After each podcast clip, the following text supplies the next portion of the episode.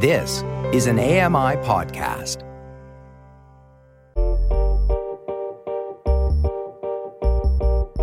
I'm Dave Brown, and this is a podcast version of AMI's morning show, Now with Dave Brown. Catch the live broadcasts weekdays from 9 to 11 a.m. Eastern on AMI Audio and AMI TV.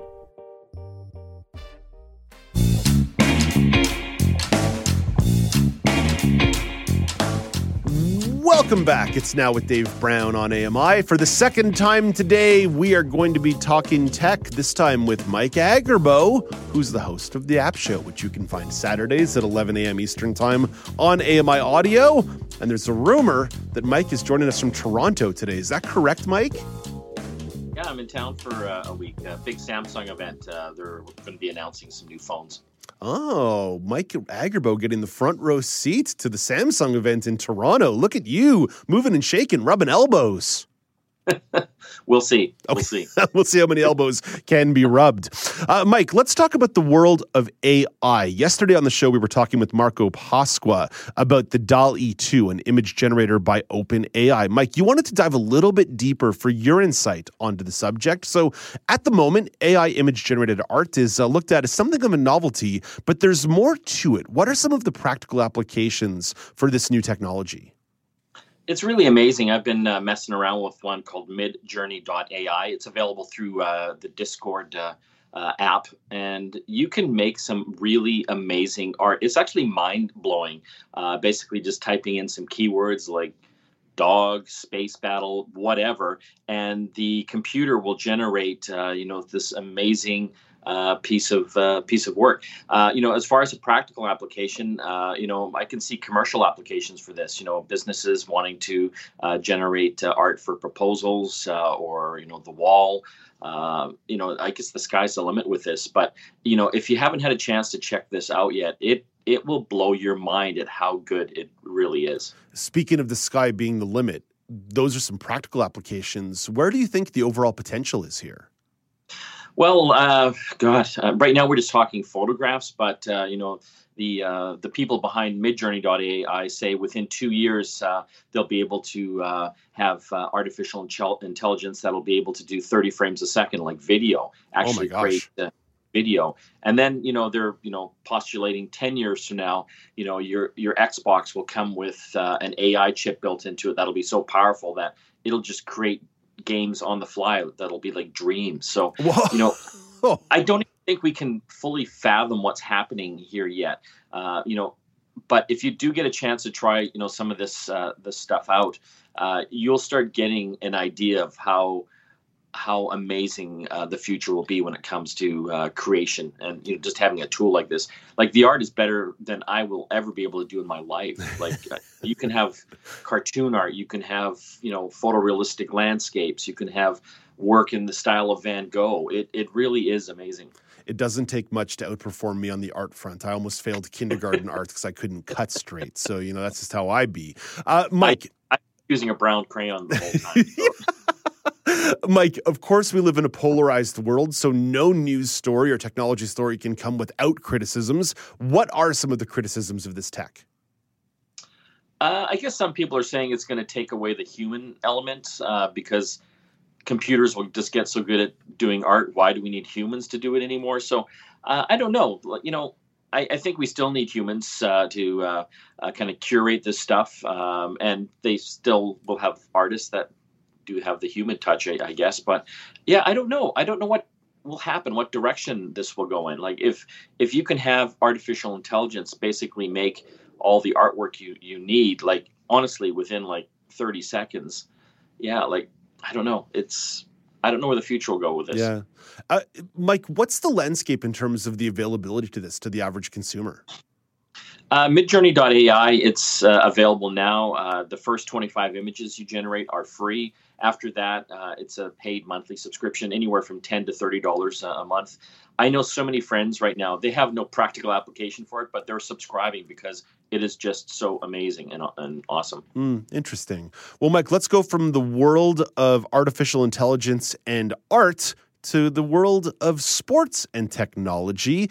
English Soccer Club or Football Club, Manchester City wants to know what their fans are feeling at the games beyond just sort of singing songs. So they've developed a new smart scarf to gauge fan emotions. So, how does this pilot project work? How is this scarf measuring my emotions as I'm yelling at Mohamed Salah? Yeah, I don't know if you really needed a scarf to tell you what uh, we're feeling in in the UK. I mean, you can just look at them and get a pretty good idea. But it's got almost like a little Fitbit built into the uh, the back of it. So when uh, the person has it wrapped around them, it's measuring everything from their, their heart rate. Uh, and what they say is their emotional arousal. Again, I don't know if you need a scarf to, to figure that that out.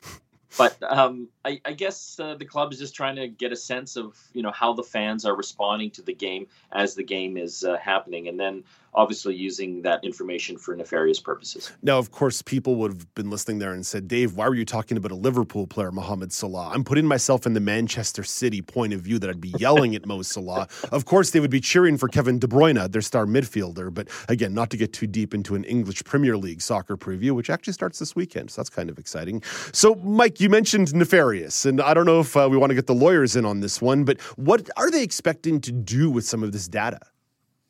I don't know. I guess you know they're trying to improve the overall entertainment uh, uh, aspect of, of the game. Again, I I don't know what they would improve uh, upon uh, there, but you know they're testing it right now. I think they tested it on six fans. They're going to actually be rolling it out to more uh, folks. So uh, we'll just have to see where that that all goes. Is there any precedent for this? Have other sports organizations tried to put smart wearables on their fans? I don't know about fans. I know they've put them on players. Mm-hmm. You know, measure uh, their overall health and, and, and fitness uh, as they're playing the game.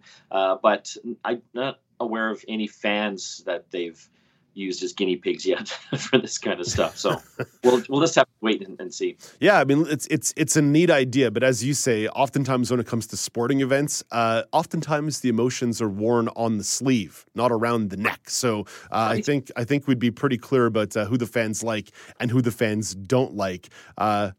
But hey, listen, try try something new, and uh, if it means they can sell the the team supporter scarf for the extra hundred dollars, then uh, more money in Man U's pocket through it because you know they need more money. Man U, they got to spend oh. these hundred million dollar euro transfer fees to bring in the the big players and buy their championships like a baseball team. Okay, I'll stop. I'll stop. Go Liverpool. Go Reds. Uh, Mike, let's uh, jump into one more issue and bring it a little closer to home with the ArriveCan app. According to Global News, the federal government has admitted some issues are popping up with the ArriveCan app, including quarantine notifications for travelers, uh, telling them that they that they had to potentially be quarantined after crossing into Canada. So, we, do we know why this accidental alert was sent out? I don't know why it was. Uh, obviously, there was a glitch in the system. It affected about three percent of, of users, and uh, just on iPhone users. So if you had an Android phone, it, it didn't affect you. Uh, smart. But essentially, yeah, you know, you'd fill out the the app, and then it uh, told you, uh, even though you didn't have to, that you got a quarantine. So I mean, this is kind of a long, uh, you know, on a long list of things with this particular app. I don't think everyone loves this uh, app, uh, and they're expanding upon it as well. It came out, you know, basically to help uh, manage uh, COVID, uh, but um, now they're going to be incorporating other border screening uh, tools and questions uh, into it uh, going going forward. Uh, it, it's, I think, gumming up the system in a lot of the busier places. I think in Windsor, for example, the border people there are saying, you know, 40% of the people don't know how to use it properly, and they're having to help them so that obviously takes a lot of time and, and, makes the lineups longer. Yeah, some of the criticisms of the ArriveCan app certainly are lodged in political belief, but there are some definite technological issues that exist with this. What are some of the ones that are common ones that are popping up? People just don't know how to use it. Yeah, um, yeah fair. There's, there's a lot of stuff. Well, it's not a lot of stuff, but you know, if you're not tech savvy, you know, you got to load this app in then you got to put all your passport information in so some people just don't want to go through all of that. You know, I was in Europe uh, a little while back, and you know, at the airport, uh, you know, before you could actually go through the gates, you had to show that you had filled this this app out, and it, there was just chaos. You know, people were crying, and the lineups were crazy. So, uh, you know, I don't think the vast majority of people are, are used to this this app. I mean, once you get it loaded and get the info in there, it's not that difficult to use. But you know, I think of my parents, for example, they would never know how to use this in a million years. Yeah. So they would be people coming up the border. It's a barrier to entry for sure as folks yeah. are trying to get familiar with the technology. I will say this, Mike, we've reached the point where it's a little bit preposterous that I'm still filling out that thing with a pencil and pen that they're handing me on the airplane when I'm crossing oh. the border. So, like, if we can digitize this a little bit, that would be great. Really appreciated. But let's make sure the app is accessible and functional and properly properly functioning. Uh, exactly. And, you know, one pro tip for the uh, listeners out there, um, you know, if you've got elderly parents uh, that uh, are crossing a border, you can actually include them in your app as well. So get all their passport information and, and fill it up for them before they, they go across. Mm-hmm. Uh, definitely you know, something to be said about being a team leader on that front. Yeah.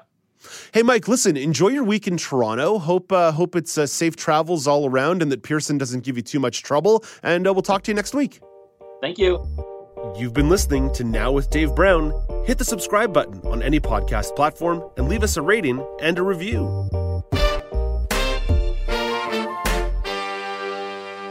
Hi, I'm Jenny Bovard. Join me monthly for Low Vision Moments, where I speak with awesome guests about some of the amusing things that happen when you're blind or partially sighted. Watch on YouTube or download Low Vision Moments from your favorite podcast distributor.